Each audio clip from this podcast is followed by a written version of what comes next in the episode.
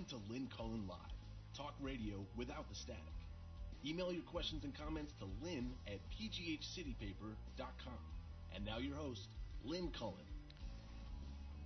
Hey, I'm uh, doing about 20 things at once here. Excuse me. ah. There, I think. Hey, how you doing? It's July 3rd. Remember when Sophie was mayor and she used to, I guess for, did that, I think it happened for a few years. She'd have the fireworks go off on July 3rd instead of the 4th to save money because um, if it's July 4th, then all the support personnel, the police, security, all that kind of stuff get paid uh, double time, I think, right? Um, and so she thought, well, then let's do it on July 3rd. I think I'm remembering that right. Um, well, this is our last show of the week. We're taking the whole weekend off to recover from the 4th of July tomorrow, which normally one doesn't have to recover from, but I suspect we will, uh, given what um, Donnie is uh, playing.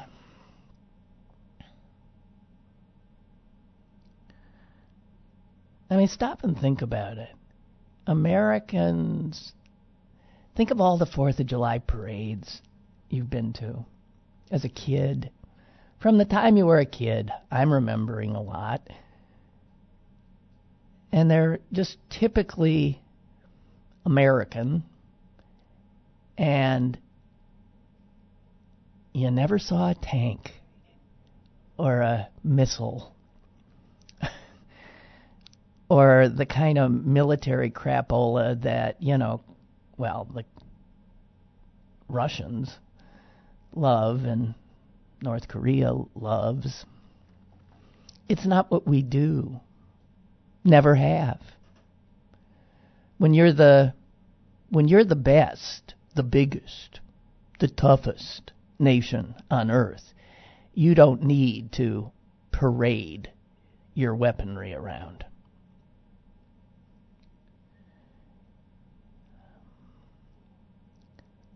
Don't watch tomorrow. Don't watch him. Keep those ratings as low as they can go. MSNBC is not even going to air it live. Good for them.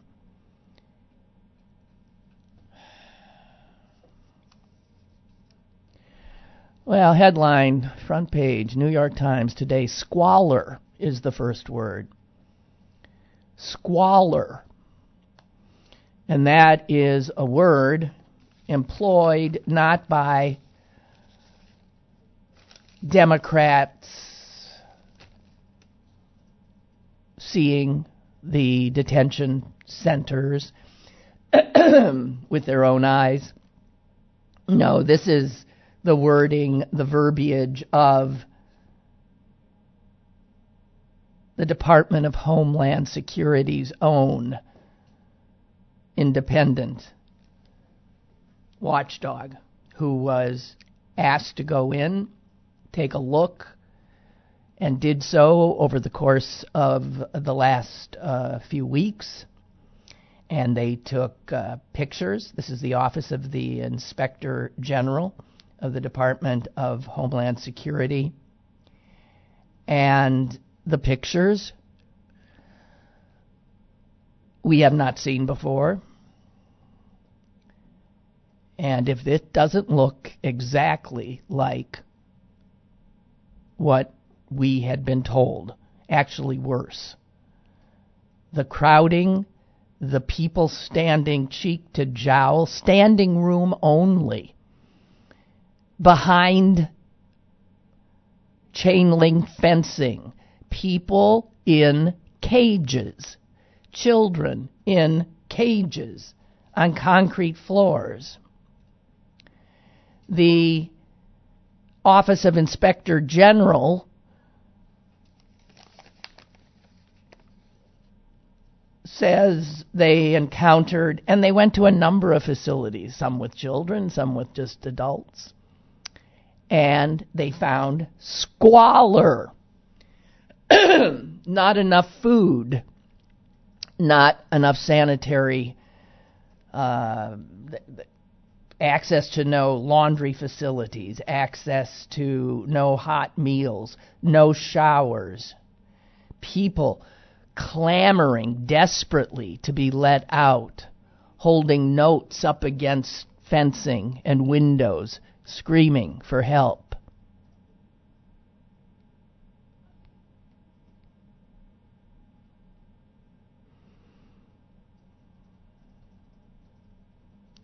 I really, how can you celebrate the 4th of July tomorrow at all? It's a celebration of freedom.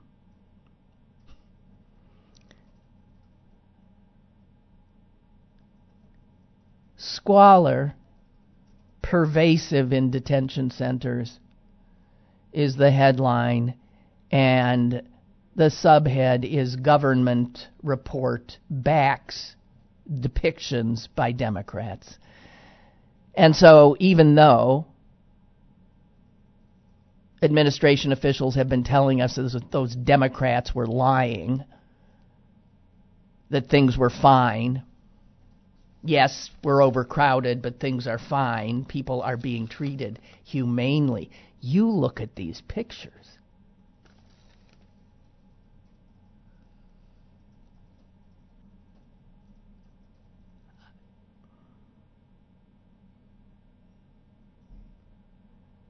Just a few days ago, the head of Customs and Border Patrol called uh, the Democrats' uh, allegations unsubstantiated, called his facilities, and the facility specifically in Clint, Texas, clean and well managed. Lies just extraordinarily bold lies.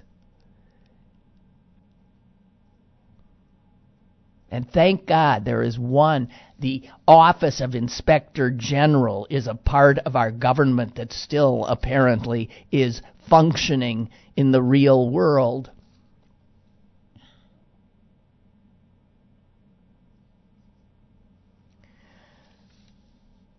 Yesterday, doctors in Texas who have cared for some of these detainees, uh, specifically the children, said that they were surprised, having seen the pictures and the facilities, that more children haven't died. As far as we know, six have. The doctor said children have had life saving medications taken from them. They have been released seriously ill.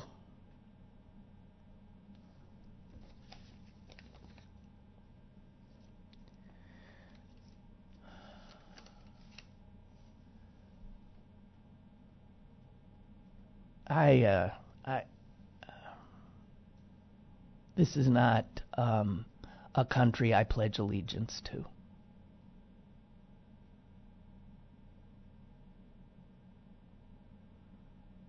Is not.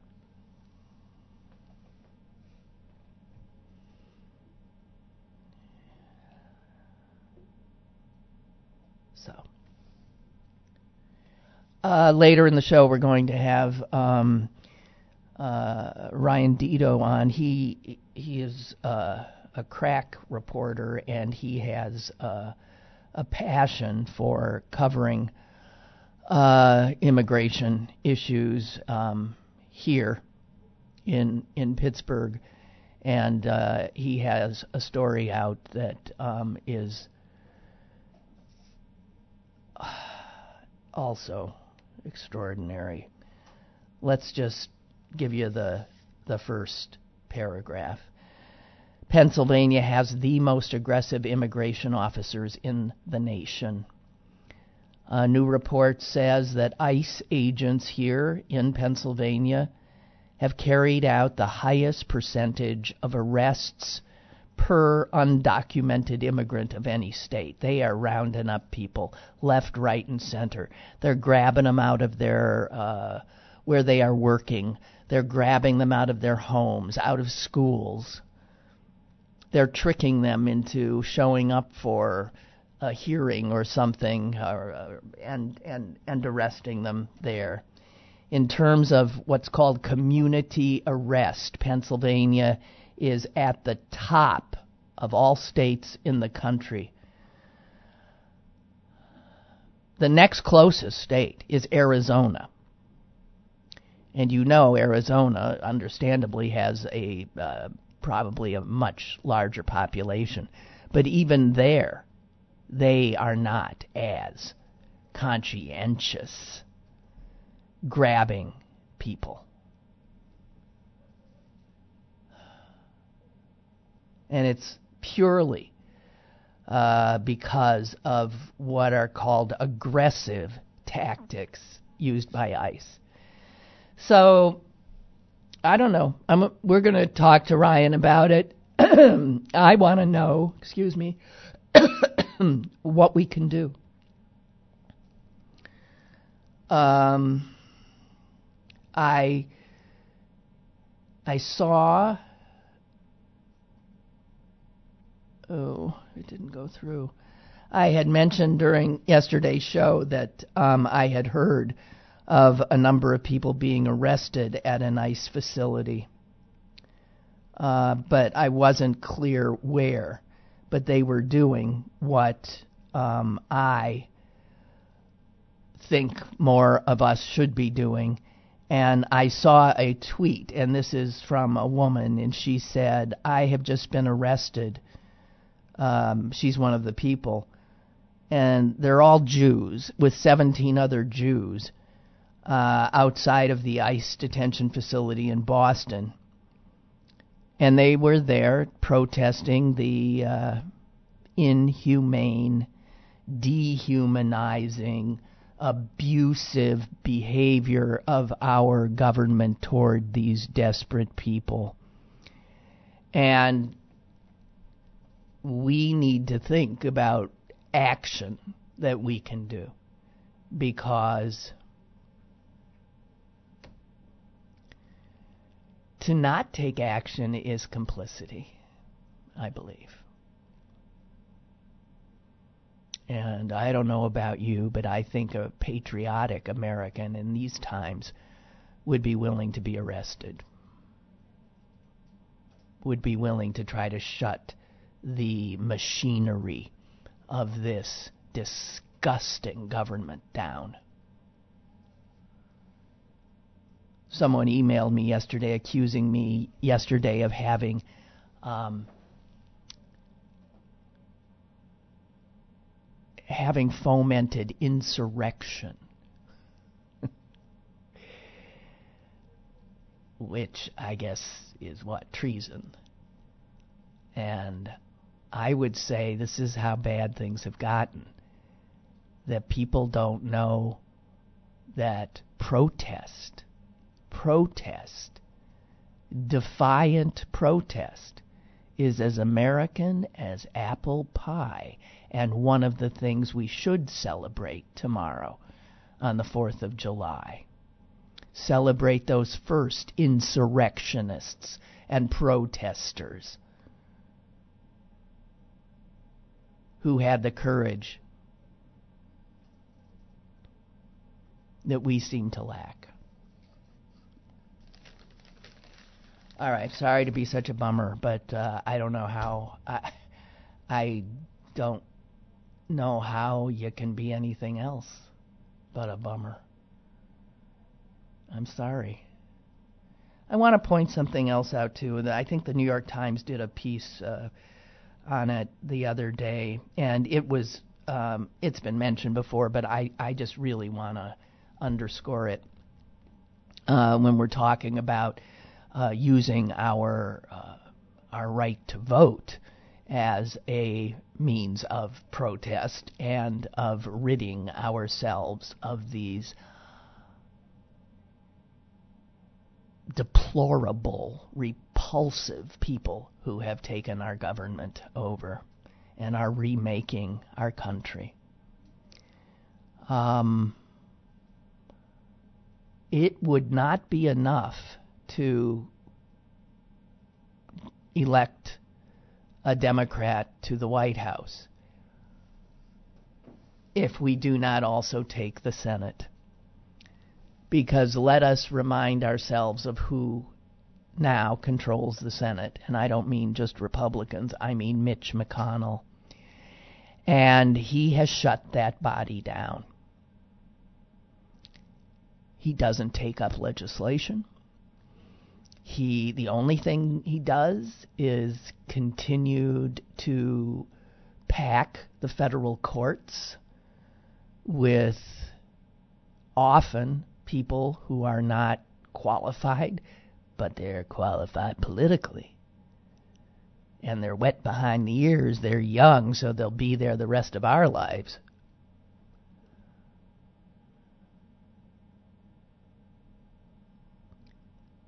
Democrats will be able to do nothing. A Democratic president will be able to do nothing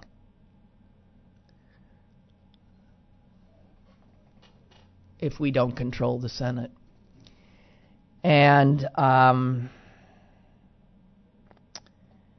to control the Senate, Democrats need to pick up four, four seats, four. It's not clear that we'll be able to do that, and and one of the one of the things that has happened, which just makes me crazy, is that all those wannabe presidents, those 20 plus people who are clogging the uh, debate stages, among those people are probably strong Senate cap, uh, candidates as well as senators. But they're not running for the Senate. Beto O'Rourke, for instance, he's not going to be the President of the United States. It'd be better if he'd try the Senate in what will be a huge Democratic turnout national election. And it would be better if Beto O'Rourke, rather than losing in this presidential race, were to spend his attention, time, and energy trying to get a seat in the U.S. Senate. And the same could be said of John Hickenlooper, who could win. he was a popular governor. He could win a Senate seat, but he's not running. The same is true of the other governors that are in the race, if there is a Senate race. There's Hickenlooper in Colorado, there's um, Steve Bullock in uh, Montana, and they're not running where they should. Stacey Abrams, who could have run in uh, Georgia, said no if we don't put our best people out there trying to take these Senate seats, then what is the point of electing a Democrat to the White House who will not be able to see any of his or her agenda realized? I'm just saying. Uh, Bob and Braddock writes, I'm sorry. I'm sorry. I'm really. I um, had an allergic reaction last night that just scared. It actually scared me. I mean, I was sleeping. It woke me up, and I could hardly breathe. And it wasn't asthma. My throat was closing up. I don't know. And I'm still a little uh, not right. Forgive me. I mean, I know I often hack and cough a lot, but this this is different today. Bob and Braddock writes, heads up on CNN not airing Trump's 4th of July. They're not either? I know MSNBC is not. I wasn't aware that CNN wasn't. Um, Trump apparently tweeted that this morning. Uh, ironically, CNN plans to air a special report on white nationalism. What? That's good. Let's. Uh, this is Politico reporting. MSNBC will not carry uh, his salute to America. Fox, of course, is. C SPAN is. Uh, CNN will. It's not clear if I see this correctly. ABC will put it on its streaming channel and will provide local stations with a feed, which is pretty much the same thing that uh, NBC is apparently doing. Um, I don't know.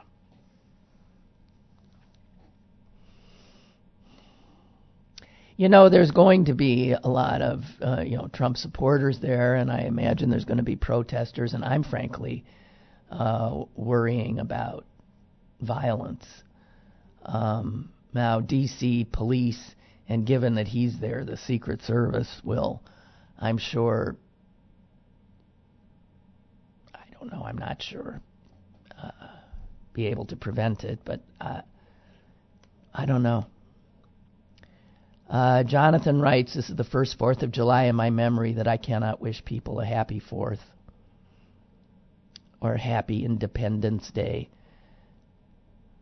where I used to feel joy and pride even early in Trump's administration for our great nation. Now I feel sadness and dismay.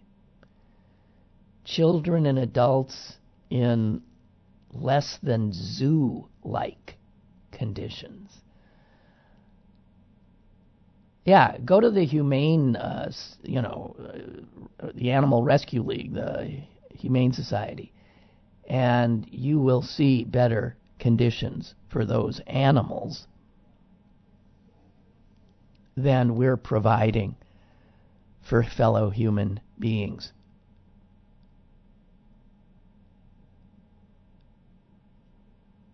It is as un American, the way I understand what America means, as it can be. As it are the tanks and the show that this horrifying president is going to put on tomorrow. And Jonathan can't believe it either. Either he says, on our shores in America, and tanks on our streets. I can't feel joy or pride in America because it doesn't feel like my America. That's right. It's not. It's not mine either. This one I will. Uh, this one I will fight. This one I will fight. I will not defend this America. Uh-uh. I want the America of my what I remember, and granted, uh, uh, hardly a perfect union, hardly a perfect nation. We know that. But we tried. Enough of us tried. It seems we moved forward. Tried. So Jonathan says, I am not going to celebrate tomorrow.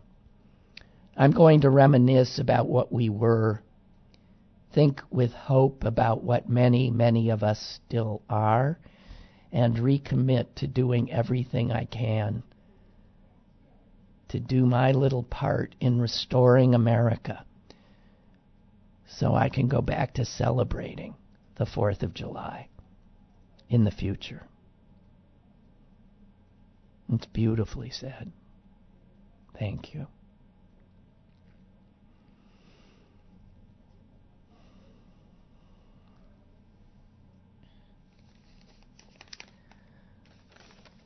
As long as we're. I'm not, there's, there's not going to be a happy show. I can't. I can't. Uh, there is. Why should we uh, have a happy show when we know what's happening in our own country?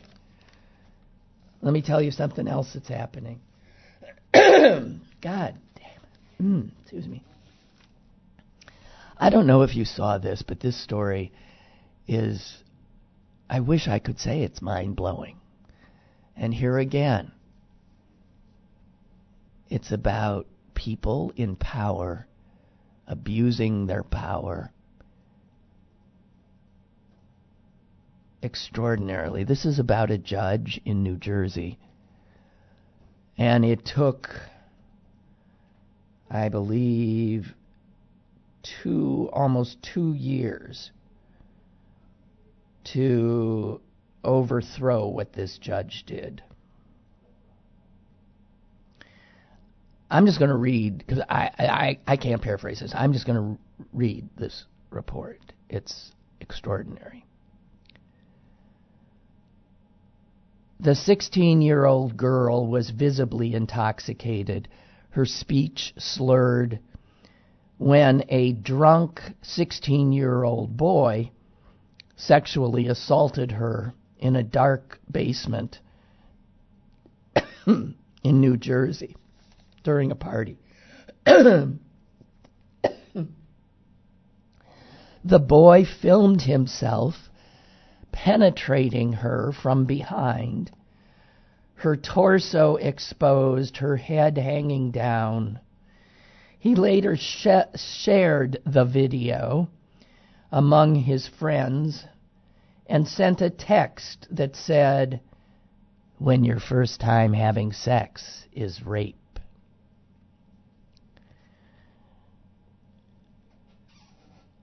The judge who got this case said it wasn't rape. He even wondered if it was sexual assault. He said, uh, do I even have it here? He said, rape is something, you know, that's like two guys holding a knife or a gun on a woman. Two guys she doesn't know and then beating her up. That's what rape is. And then this judge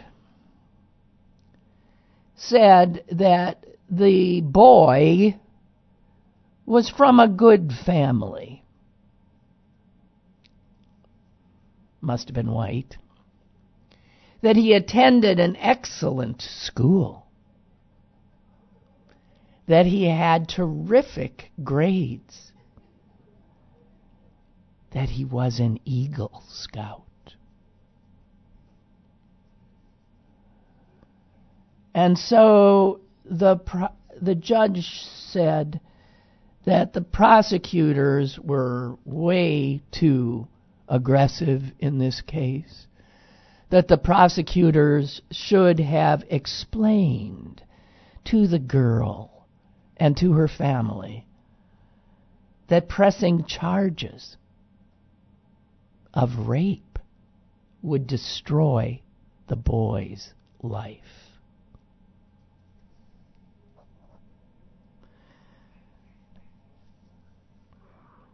So the judge denied prosecutors' motion to try the 16 year old as an adult the judge went on to say he is clearly a candidate for not just college, but probably for a good college.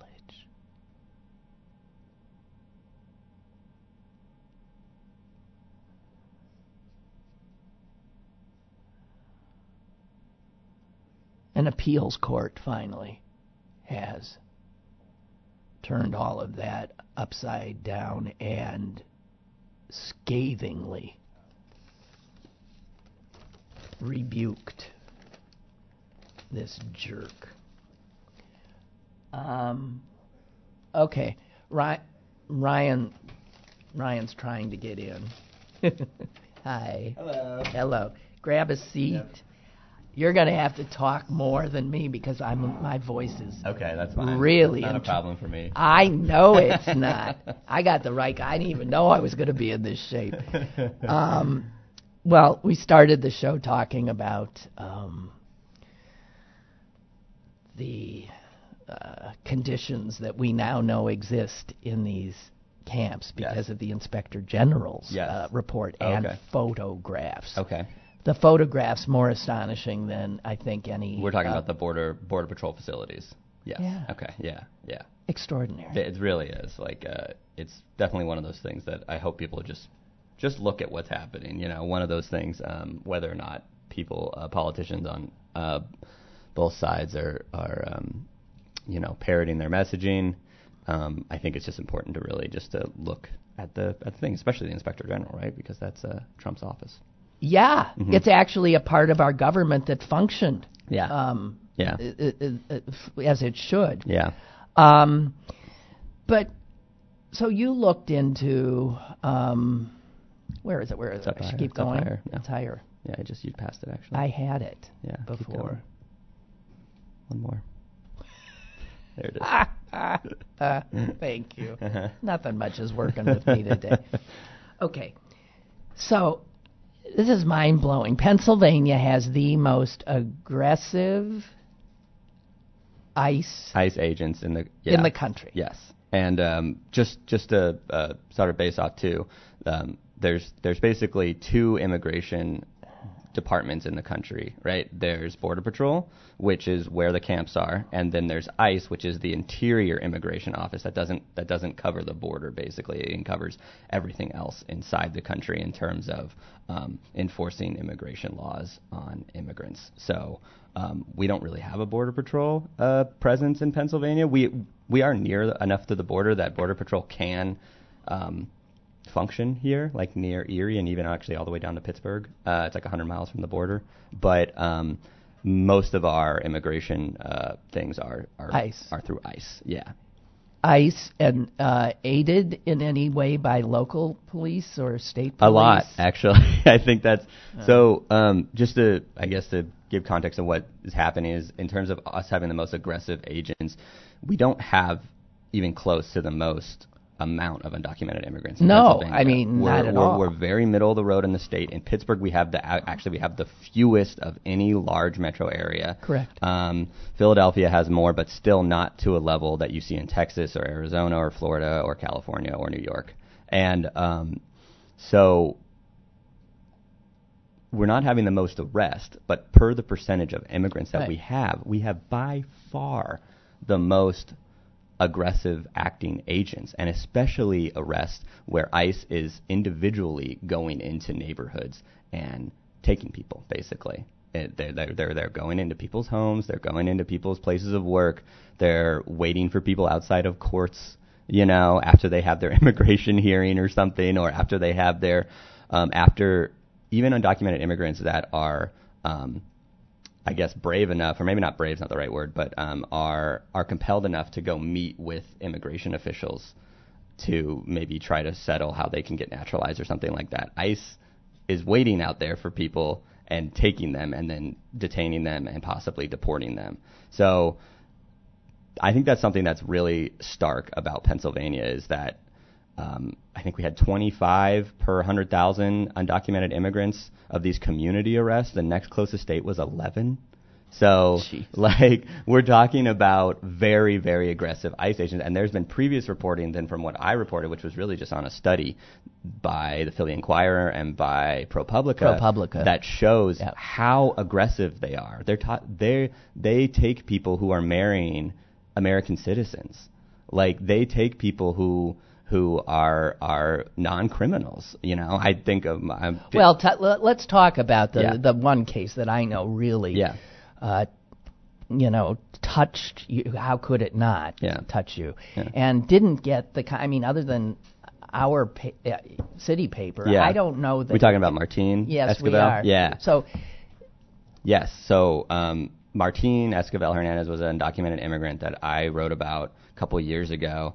Broke the story of basically this guy who was a community advocate who had volunteered for various organizations in the thing. He had no um, local criminal record. He had an American-born son. He had kids that qualify for DACA.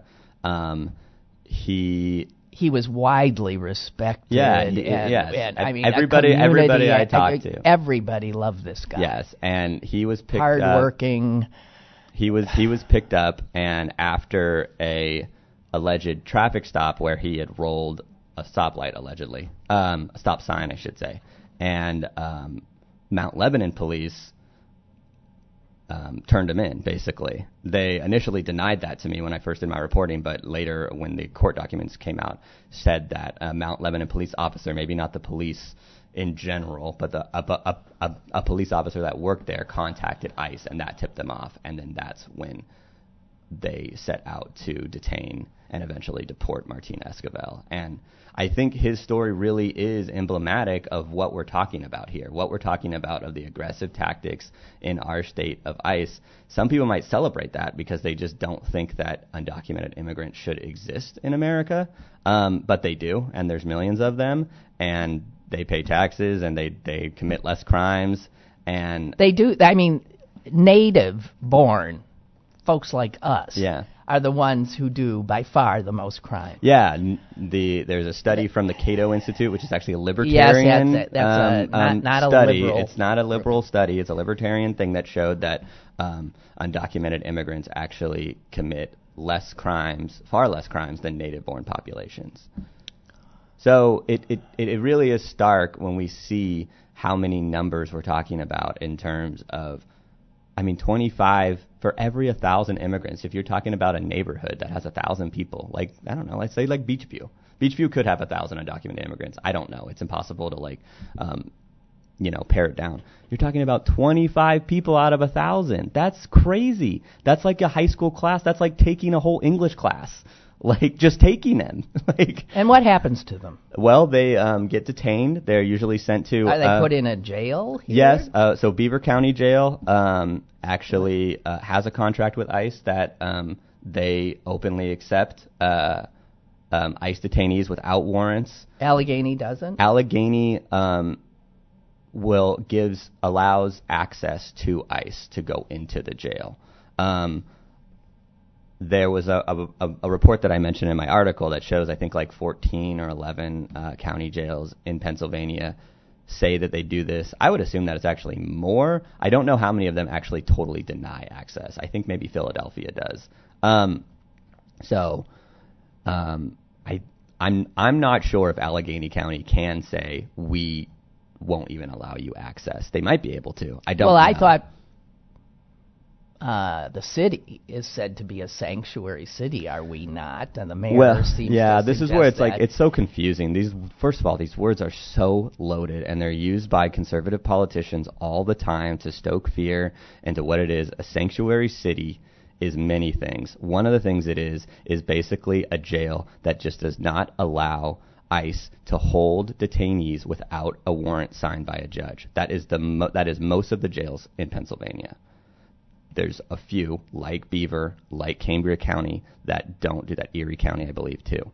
Um, but most jails don't do that. That is because of a lawsuit that happened in Allentown when um, the Lehigh County Jail held a U.S. citizen for three days under the assumption that he was a undocumented immigrant. That U.S. citizen then sued uh, Lehigh County, Allentown, the federal government won a ton of money, over like a hundred thousand dollars or something. I think the ACLU represents. Yes, and and and and then so a bunch of jails in Pennsylvania said, "Oh, we better not do this." And then the right, um, you know, ring, you know, media machine was basically like, "Look at all these sanctuary cities," and it's like you're not being honest in how they're um, how they're portraying these things. And then other cities like Pittsburgh. Um, sure you could cl- you could claim us a sanctuary city, but our policy is basically one in which our uh, Pittsburgh's officers do not initiate contact with ICE. They don't call ICE like the Mount Lebanon cop. like the did. Mount Lebanon cop did. Exactly. Like so there's a written policy that says you don't initiate contact with ICE. And if you do, you might get in trouble. But that's it. It's not actually like a legal thing. It's like you might get in trouble from your boss basically. Maybe you'll get fired, but maybe not. I don't know. And and so that's what Pittsburgh's policy is. But they still they still can communicate with ICE if ICE well, look, reaches a out cop to them. who wants to can just do an anonymous tip to ICE. One hundred gotta I mean, percent. That's why this whole sanctuary city thing is total garbage, and it's a total um, fear mongering campaign on the right, and it's really frustrating because our senator, Senator Pat Toomey, has been one of the leading people that have been trying to get a bill passed that would outlaw sanctuary cities and it's really frustrating because he never talks to anybody that would actually ask him hard questions on these things and he only goes I'm very upset about this actually and and and and he only goes to the right wing media to basically be like I'm reintroducing my bill and it's like yo have an interview with somebody who actually knows what they're talking So he about won't, he won't talk to you. no, one time I talked to him about it when he was running for office, and he yelled at me, and we got in this big fight, basically. Like, um, even though I was the only one asking him about not Trump, and uh, so, um, yes, I would. Uh, Senator Pat Toomey or People's People, if you want to have an interview with me about the Sanctuary City bill, I would love that. Um, anyway, so um, back to where we stand in Pennsylvania. Um, this is a combination of things. It's not only the ICE office here being incredibly aggressive in taking um, people, so aggressive that the after the pro ProPublica and Philly Inquirer stories came out, the Pennsylvania state troopers um, basically passed a new rule where they basically kind of do what Pittsburgh does, and they Right. don't initiate contact with ICE unless there's a warrant.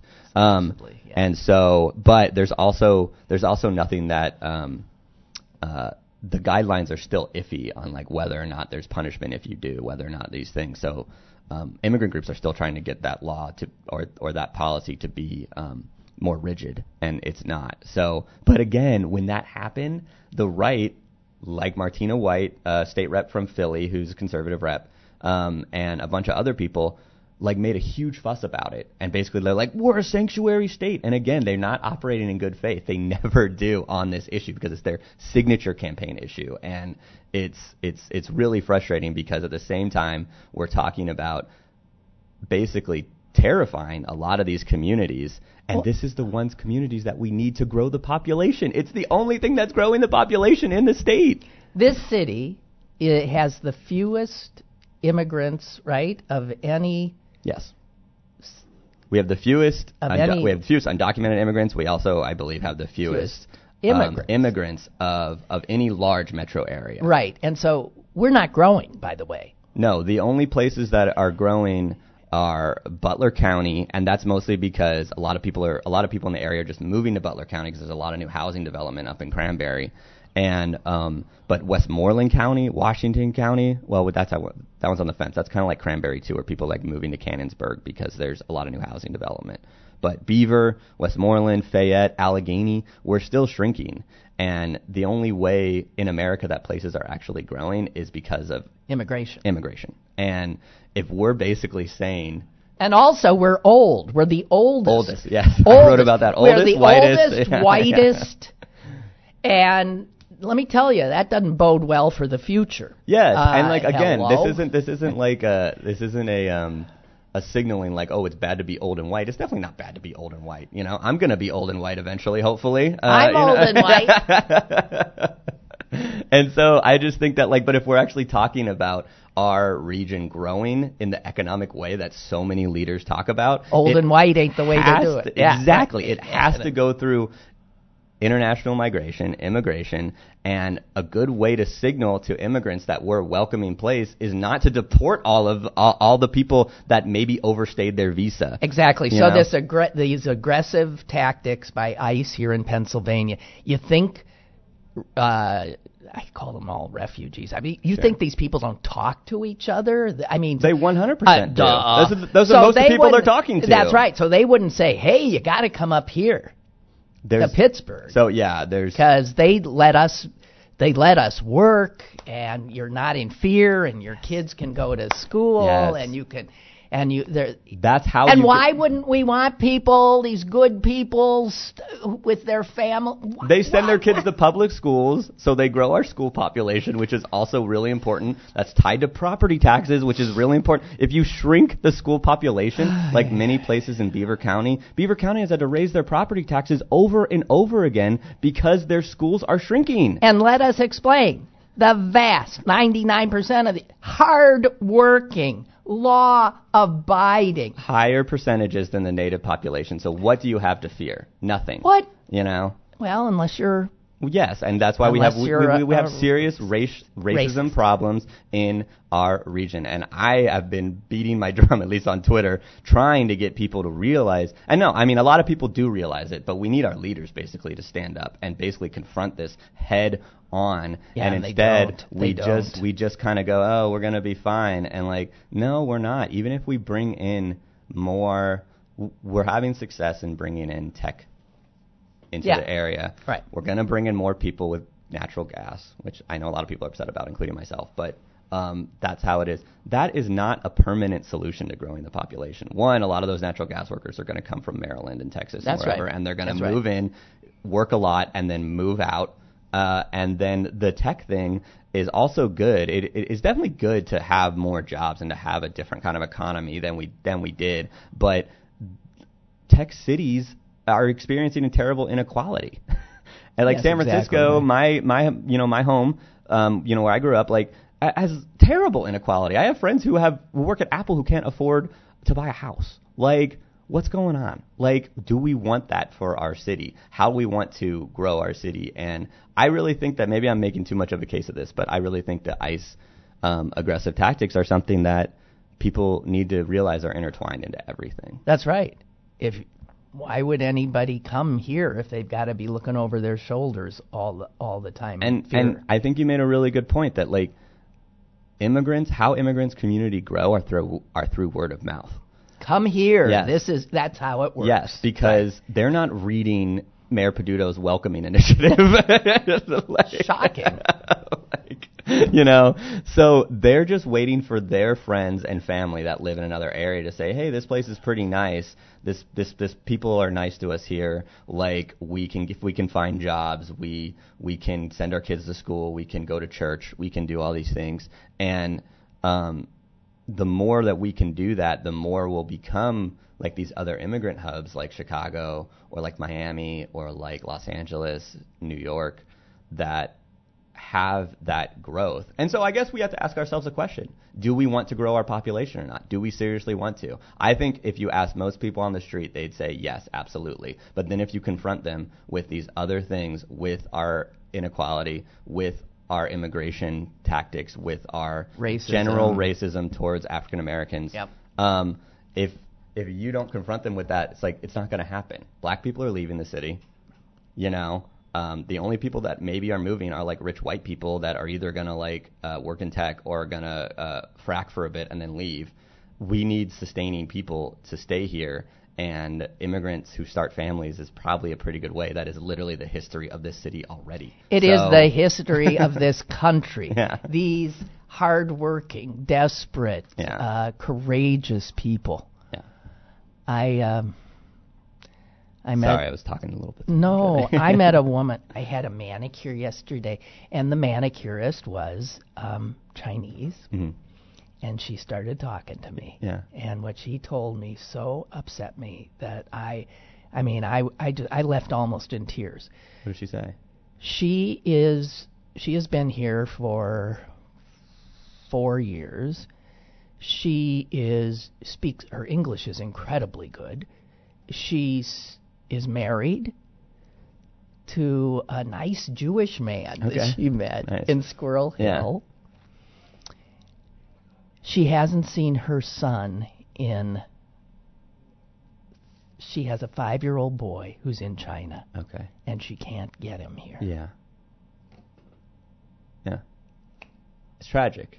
I said, So you're another mother separated from your child by our immigration policies, and you're married to an American citizen, and you are gainfully employed, and she's wor- she's working like heck to get her. Oh, it's gonna take forever. And they're just every she, everywhere she goes, she's just bumping into closed doors. Yeah.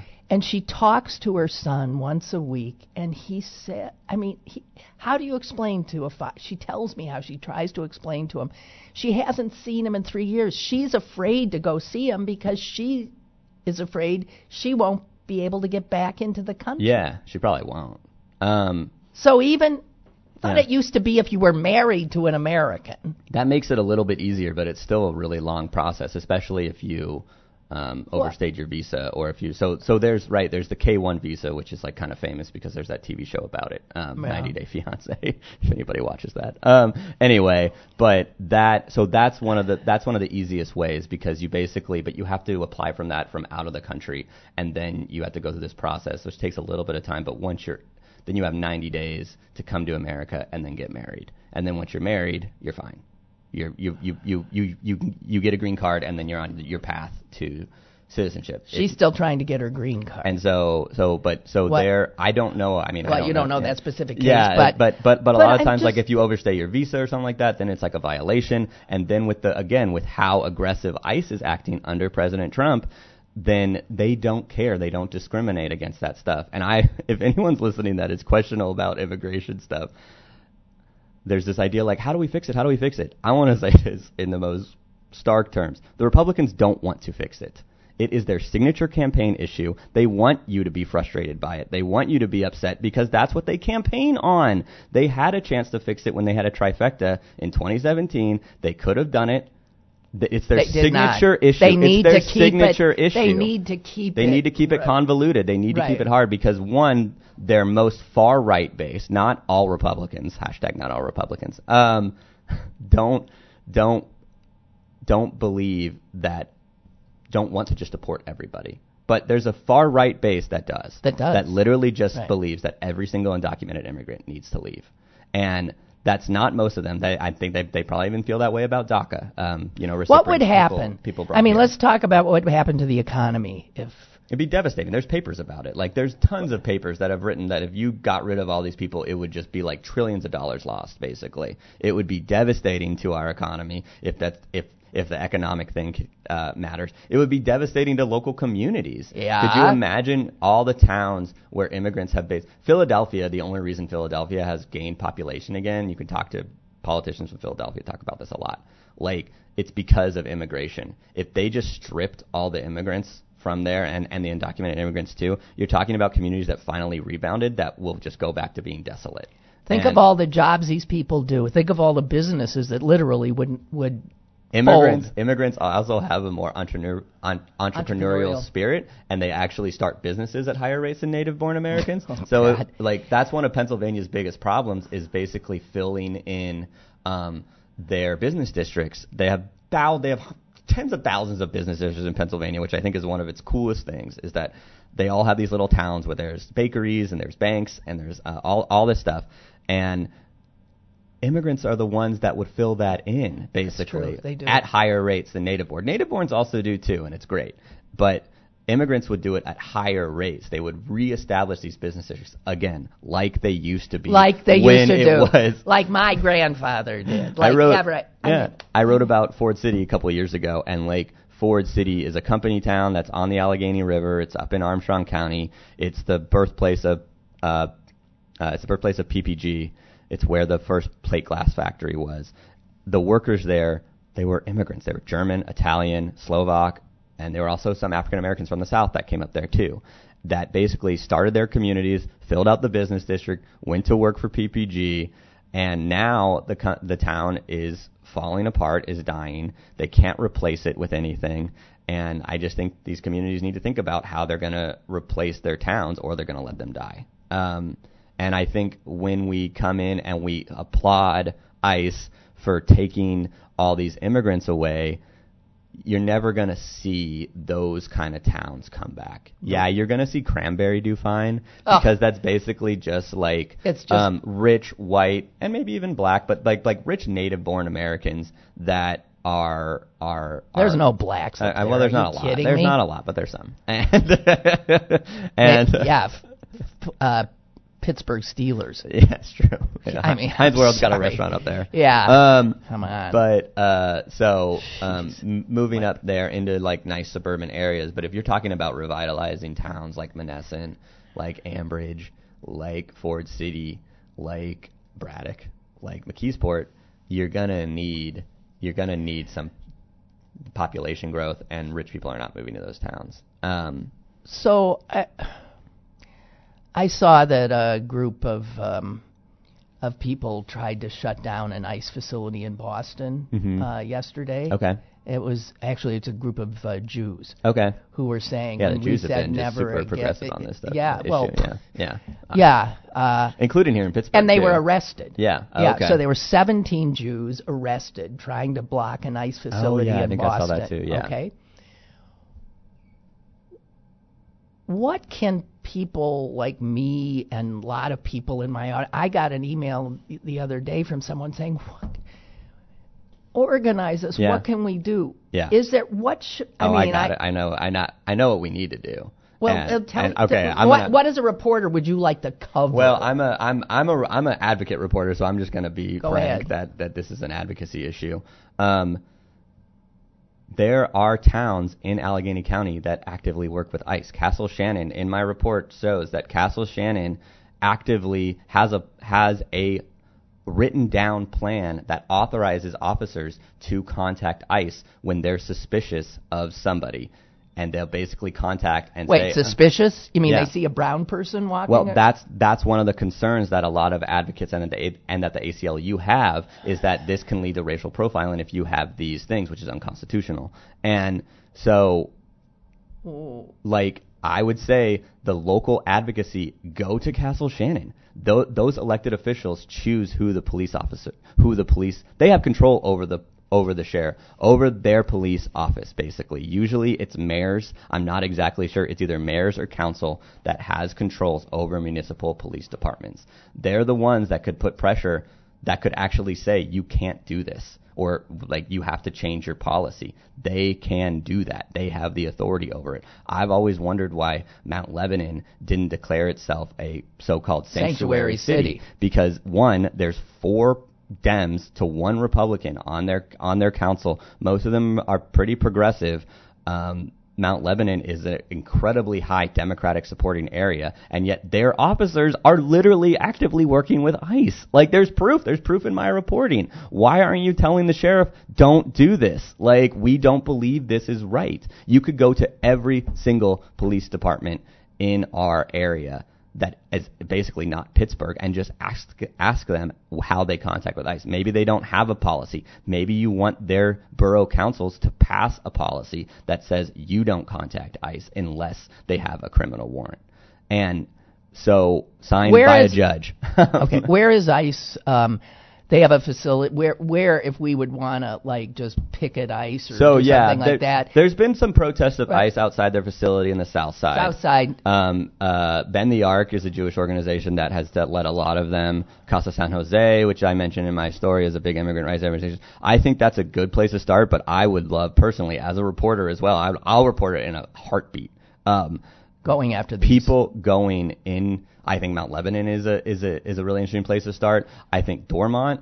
I think um, a lot of these very liberal democratic areas have police departments that are actively wanting to work with ICE. How do we show that that's what's happening? in It's hard. So um, in my in my story, there's a link to a um, Temple University study that they basically sent out right to know requests to a bunch of towns in Western Pennsylvania and asked them for their policies. The only one that really responded was um, uh, was uh, you know Castle Shannon, the one that actually had a written policy because it was a right to know request, so they had to give it to him. And um, so Castle Shannon, we know definitely has a written policy, but these other ones don't have any policy. In fact, I'm just gonna pull it up right now and I'll list it off. Um,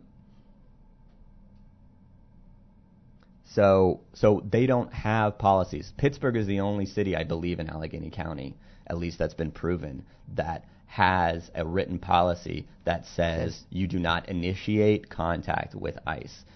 They can contact us and we will respond. I believe if they have like uh, if they have the goods, if they have a criminal warrant signed by a judge, um, and then they could even pressure Alle- you could even pressure Allegheny County. Maybe they like maybe we need a pressure campaign that sees if Allegheny County Jail can withhold all contact with ICE. It says you can't even come to the jail because of, of these reasons. I'm not sure about that. That's something that that um, I'm sure the county executive would say. But but again, we need we need experts to figure this stuff out too. That's I, I, right. yeah. I can't I can't solve all these things, but I can't solve Uh, all these things. Well, why not? I know. Uh, Um, wait, wait, wait! I got it. I'm, just I really want to list them off. Okay, Okay, so here we go. So so these are so here, here, so the Temple study, Temple and a group called Juntos in Philadelphia, which is an immigrant rights group, did a study, and they sent right to know requests to these departments, and these departments basically said, um, we don't have anything written, which means that they could have policies that could limit contact with ICE. Dormont, Castle Shannon, one has one that actually does. Uh, uh, Fox Chapel, um, Green Tree, uh, Monroeville, Moon, Mount Lebanon, Mount Oliver, Ross, uh, West Mifflin. Those are the those are the those are the people. Those are the departments that this study reached out to with a right to know request that asked if they had policies. They basically don't, except for Castle Shannon, which has a policy that actually wants to work with ICE. So these these could be places that Should be pressured go to say- go to their borough council meeting. And this is one of the things that's like so complicated about American government. And I totally get that people don't understand it. But we have so many little forms of government, especially in Pennsylvania, one of the most. And and so the way to do it isn't to isn't to contact Mike Doyle. That's not the way to do it. Because he can try to introduce a bill or something like that, or You have to contact go Connor to the local- You have to go to the local things in the way that Pittsburgh has passed something. If you go to your Dor- Dormont borough meeting and you go, "Hey, borough council," which probably like five people you don't even know, and But if you're not, I mean, ideal, I mean, you should be a citizen of Dormont. I mean, it, Yes, shouldn't you be could be a citizen, but you shouldn't be also- an outside agitator. Sure, but Yeah. you could be. You it's could not be. like all those people that protested, you know, Peduto's gun bill. They didn't live in the city. We know they didn't live in the city. They still came here and made a fuss. You're allowed to do that. But yes, it would be better if you had Dormont citizens. Yeah. It would be better if you had Mount Lebanon citizens when you went to those things. It's better to be like, I'm from Mount Lebanon. One, I think sometimes to actually speak at borough council Yeah. meetings, you need to be Right. a resident. But that doesn't mean you can't hold a protest outside their office. It doesn't mean that you can't do things like that to to garner things. So maybe there are groups in Pittsburgh that you know immi- you know that advocate for immigration and they can rally people in their respective boroughs to to uh, change change some of these things. Well, thank you. Yeah. Thanks for all the work you do Oh, thanks. and your passion. Thank you. And um, and thank you guys for being there. And uh, we're not celebrating the Fourth of July tomorrow because because Okay. this ain't the country that we're- celebrating Yeah, anymore. It And hasn't been a good week for. Uh, no, Yeah. and and don't watch. Keep his ratings down. Don't watch. Please do everything you can, including, I hope, if you live in any of those communities, get serious about this. Okay? Do something. You'll feel good. I'll see you Monday. Great. Thanks.